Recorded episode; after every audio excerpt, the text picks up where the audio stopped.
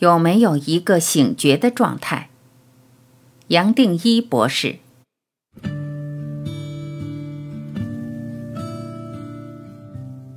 一个人醒过来，突然会发现自己包含全部的生命。这里谈的自己是真实的自己，是大我，是一体，是上帝。因为一体和上帝从来没有分手过。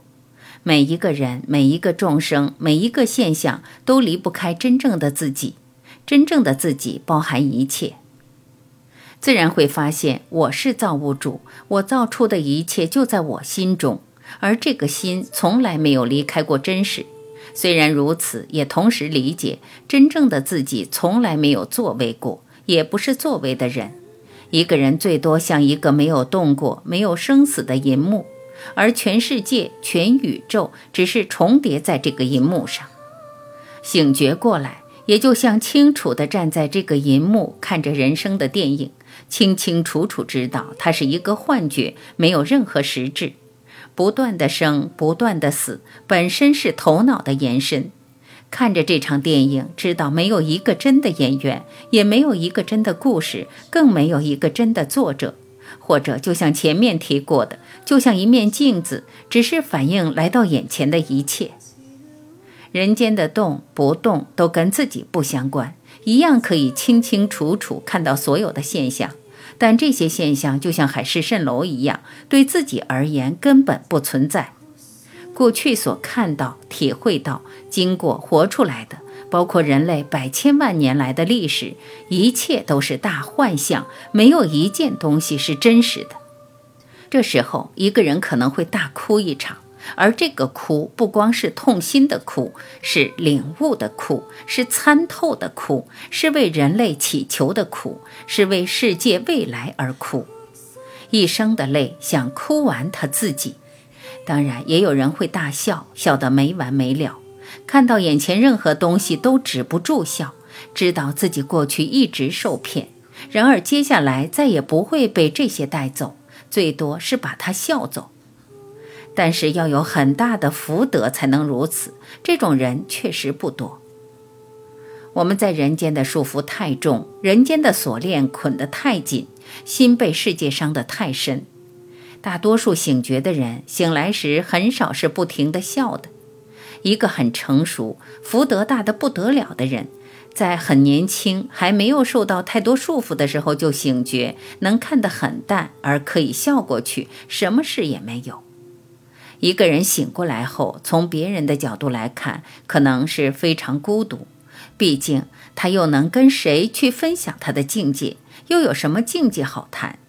一般人不知道的是，一个真心的修行者，其实老早不把自己等同于这个肉体，所以孤独甚至快乐都沾不上他的心。他最多只能用在来成为自己的状态，也只是自然活出最高的善意。他本身就成为慈悲，成为爱。慈悲与爱本身就是醒觉的流露，喜乐自然成为他的本质。他的肉体，假如还有肉体好谈，最多也只是反映人间想不到的大喜乐。这种喜乐连男女之间最大的快乐也难以相提并论，即使非比较不可，后者也根本小得不成比例。最多只能说每个细胞、每个部位、每个个体都在欢喜，他所活出的大欢喜可以烧掉、消融人间所见的一切。醒过来了，会发现人间没有一件事值得投入全部的自己，或值得严肃对待。一切都是头脑的产物，把任何东西看得有绝对的重要性，也只是把眼前的幻象当作真的。最多只是观察，观察到人类的傻气，说的傻话，做的傻事，而连这些都可以放过。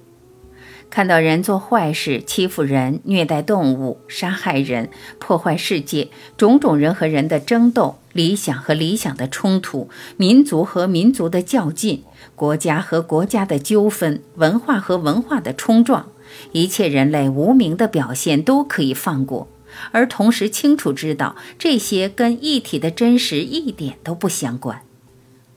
把这些现象当作一回事，以为有绝对的重要，需要等着我刻意去救，当作我的人生目标，最多也只是反映我们个人无明的状态，只是让我们又回到业力的流转，又陷入人间。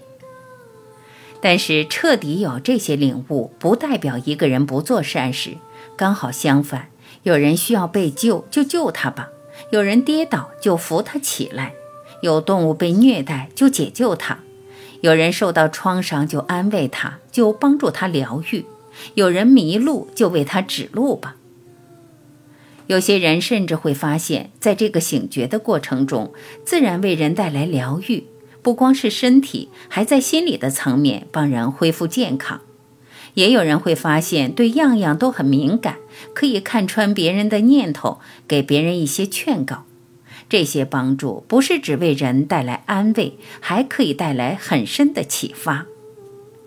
虽然为人带来各式各样的帮助，但他没有别人被帮的人的观念，甚至没有我或帮助的观念。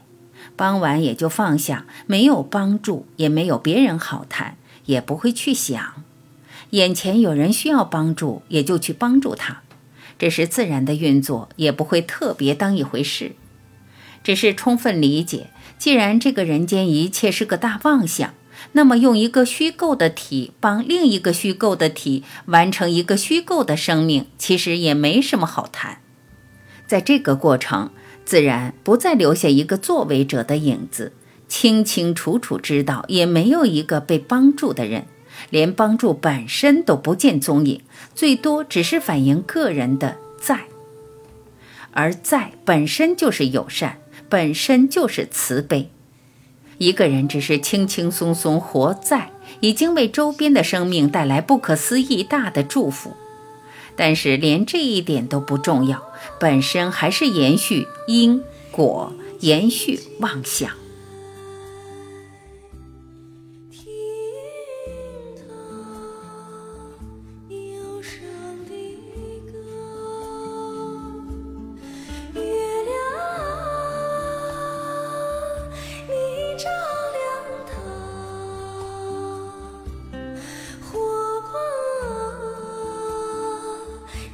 感谢聆听，我是婉琪，再会。